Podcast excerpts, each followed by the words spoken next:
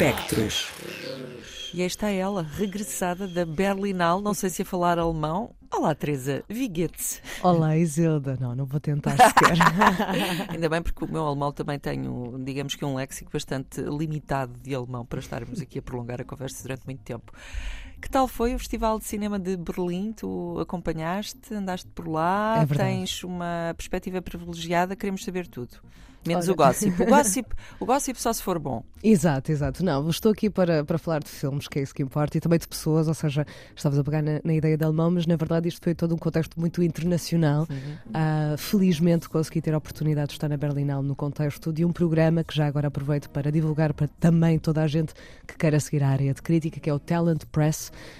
em que selecionam oito críticos eh, de todo o mundo, em que estamos reunidos para discutir, pensar e ver cinema.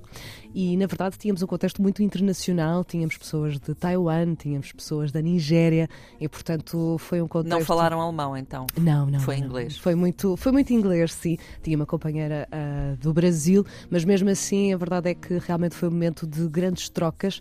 Ah, tivemos a oportunidade de ter conversas com o diretor de fotografia, com realizadores, entre muitas outras pessoas, e a verdade é que foi um ótimo contexto, precisamente para, de certa forma, percebermos também a diferença dos registros de crítica, um pouco por todo o mundo, das referências que cada pessoa tem, que é um bocadinho aquilo também que tentamos fazer aqui, não é? Esta, esta ideia de troca de experiências, tu com as tuas, eu com as minhas, e tentar, de certa forma, amplificar um pouco o, o lado das referências que toda a gente tem neste, neste gesto incrível que é falar sobre cinema. E neste festival em que estive, que foi um momento histórico, em que tivemos João Canijo com dois filmes Verdade. presentes na Berlinale, um deles na competição principal e venceu o, o Urso de Prata. E tu já me disseste que merece. Merece sim, merece sim, e, e confesso que é um filme muito interessante. Não vou, não vou revelar muito, e acho que na altura da estreia poderemos falar sobre isso. O filme vai estrear em Portugal em maio, tanto um como o outro, Mal Viver e Viver Mal, e nessa altura falaremos, falaremos um bocadinho melhor sobre esses dois filmes. Porque funcionam em conjunto, embora também possam funcionar É em separado. separado, não é? exatamente. Aliás, só o Mal Viver é que ganhou. uh, Porque era o único que estava na Claro, competição exato. Uhum. principal, exatamente.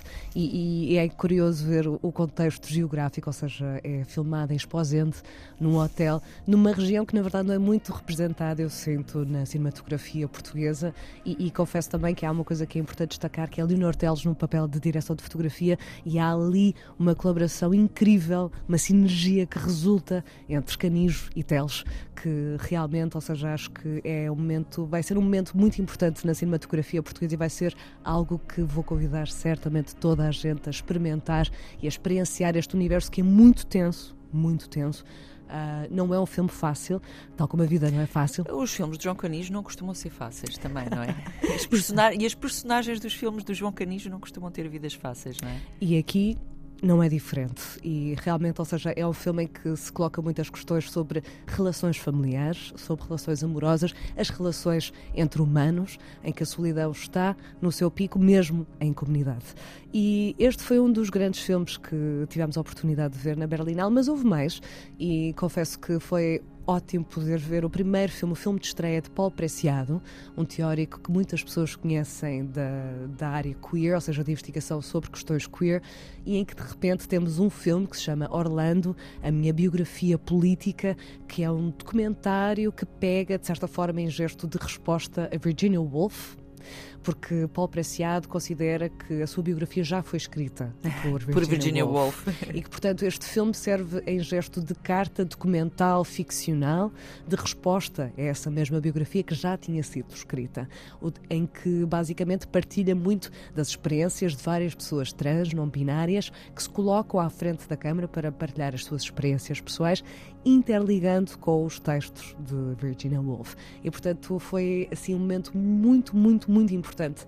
Ah, sinto que de repente temos um objeto cinematográfico que vai ser partilhado pela Arte e, portanto, vai chegar a um público maior e certamente vai chegar cá a Portugal, em algum festival de cinema. Vamos poder ter a oportunidade de ver este filme, certamente. E é um bom momento de, de certa forma, também contactar com um tipo de experiências que não têm espaço no, no grande ecrã, não é verdade? E que foram sempre desviadas desse lugar que é delas e que de repente aqui o têm e que assumem esse espaço e assumem esse lugar e tentam entrar neste gesto de aproximação. E em qualquer festival também É importante também falar sobre as curtas-metragens, uhum. porque sinto que muitas vezes acabam por ficar um bocadinho de lado para alguns dos. para pessoas que não sejam programadoras de curtas, regra geral acaba por ficar um bocadinho de lado e a verdade é que vi uma um conjunto de curtas-metragens que me deram algum tipo de esperança sobre o tipo de representações sobre as mulheres, uhum. cis neste caso. Um, e há um filme em particular que já tinha estreado no Brasil, que se chama Infantaria, em que temos uh, uma mãe solteira com uma filha que vai fazer 13 anos e que está desejosa de se tornar mulher, ou seja, de ter aquele momento em que tem o período uhum. e em que se transforma, de certa forma, numa mulher, numa adulta. E num contexto familiar é que temos também o irmão mais novo que não havendo pai, tenta ligar-se a uma imagem, uma ideia daquilo que será a figura do pai que não está presente e tenta refugiar-se nessa mesma imagem.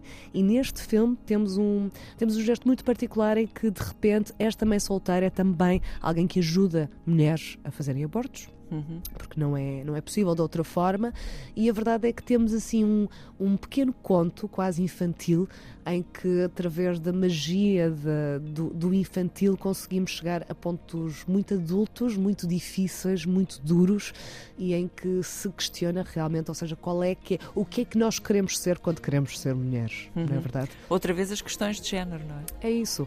E, e, e realmente este filme, no contexto de toda a ação que, que foi possível observar de diferentes geografias, ou seja, tínhamos filmes da, da Nigéria, tínhamos, por exemplo, uma curta-metragem que se chamava Mirror Mirror, que eu acho que foi a primeira vez que vi alguém uh, a falar sobre masturbação e sobre o prazer feminino de uma forma extremamente direta, em que temos uma personagem principal, uma miúda, este filme é da África do Sul, em que ela está a tentar, uh, pronto, conseguir o auge do prazer e não consegue alcançá-lo. Porquê?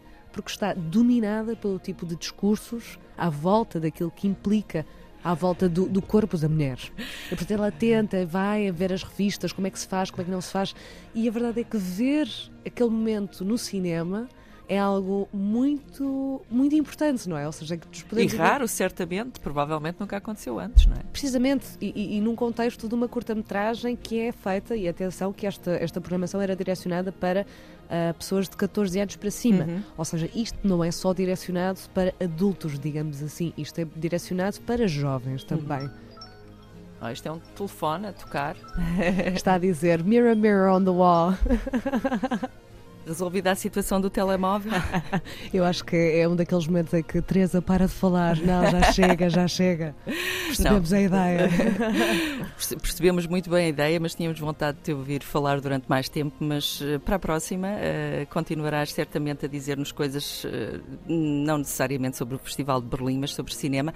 Entretanto, hoje ficou claro porque é que tu foste selecionada como jovem talento de imprensa. É um gosto ouvir-te, Teresa. Volta para a semana. Até beijinhos. para a semana. Beijinhos. Pontos de luz.